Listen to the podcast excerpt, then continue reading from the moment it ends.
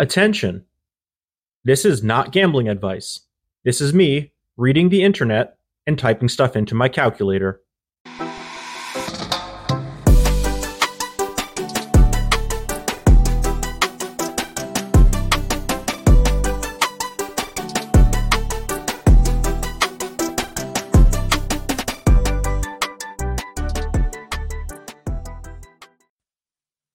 I was just looking at some of the futures on the 2024 2025 NFL season. Now, these odds are from multiple books here, so I will make sure to give you the book with the best odds as we go through these. Now, look, stating the obvious, it is very early, given that we aren't even into free agency yet, much less the draft. So, you know, a lot's going to change with these rosters here over the course of the next few months. But hey, we talk NFL year round here.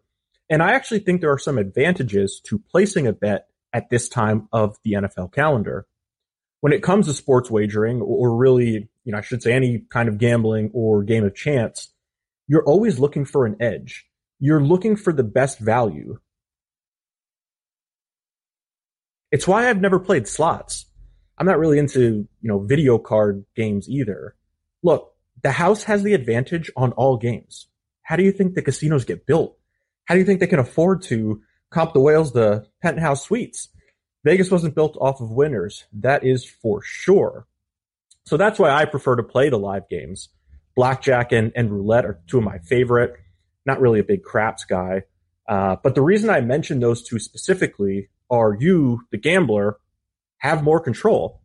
Now, you still can't control the outcome of the game, but you still have the ability to, at the very least, lower the house's edge against you, whether that's strategically altering your betting schedule or cadence or staying disciplined with basic strategy and blackjack, you can at least control those aspects. And when it comes to futures, you look at the juice.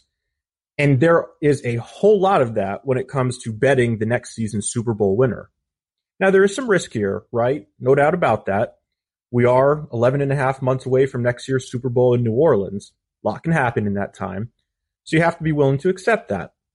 But right now, you're looking at, and this is an order of shortest odds to longest. Here are the top 10 San Francisco, Kansas City, Baltimore, Buffalo, Dallas, Detroit, Cincinnati, Philadelphia, Miami, Green Bay.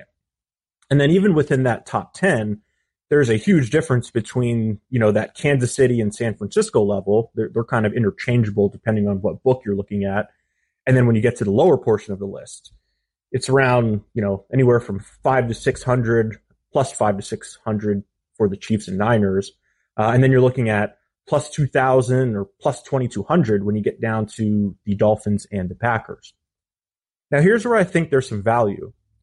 Again, you'd have to spread this over multiple books to capture the best odds, but I'm looking at those top five teams in particular. Niners, Chiefs, Ravens, Bills, Cowboys. As of today, here is the number on each of those teams.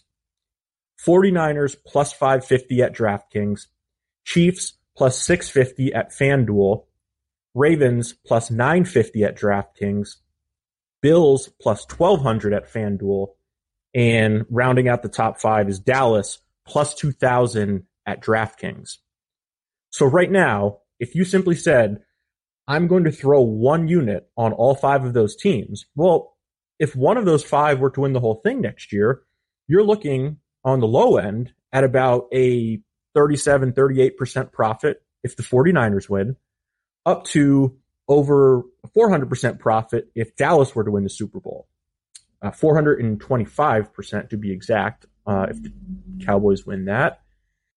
Let's use $100 as our unit. Now, as real gamblers know, the math on the percentage does not change.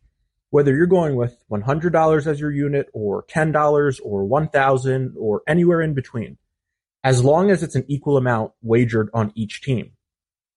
So using that $100, it comes out to a $500 total wager if you roll with all five of those teams I just mentioned. Now, if you feel confident that out of those five teams, you can omit one of them as, you know, hey, I, I don't believe there's any way this team is going to win, so I'm not going to include them in my wagers. you can increase that potential profit quite substantially. And when I look at this group of teams, for me, that one that I'm going to remove is Buffalo. I just think there are too many factors working against them. A lot of uncertainty as well in, in terms of, you know, who will and will not be coming back on the defensive side of the ball. And even at that, should the defense stay intact, it's still an aging defense. Really has been for the past few seasons. You also have the talk surrounding Stefon Diggs. Now, my gut feeling is that he will be on the team for at least one more season, but I'm not absolutely certain.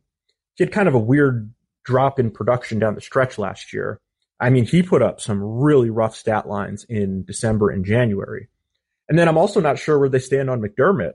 Now, look, obviously he's coming back next year, but I wouldn't categorize it exactly as, you know, just all positive vibes.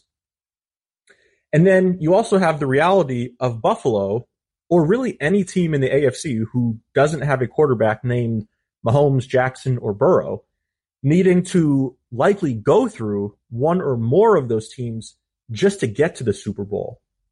And we've seen how the playoff games have gone for Josh Allen against Patrick Mahomes and, and then also that one in Orchard Park where Burrow and the Bengals came in and absolutely worked them over. I just think the path through the AFC is, is too much to overcome.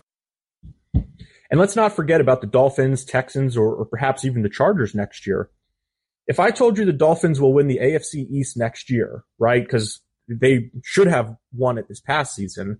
Uh, but if I told you they won and therefore it sets up as something like, we'll say Bills at Texans in the wild card game, you know, assuming the Texans were to win the AFC South again. If you have that matchup and then after that you've got Chiefs and or at Ravens to follow, what is the likelihood they can get through that? I think those chances are slim to none.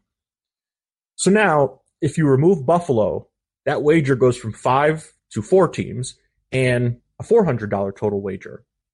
That changes your potential profit to, on the low end with a 49ers win, 83%.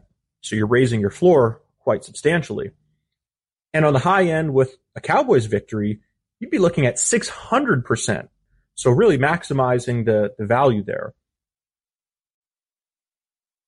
Just wanted to give you all something to think about and make sure you do not illegally gamble. That is against the rules.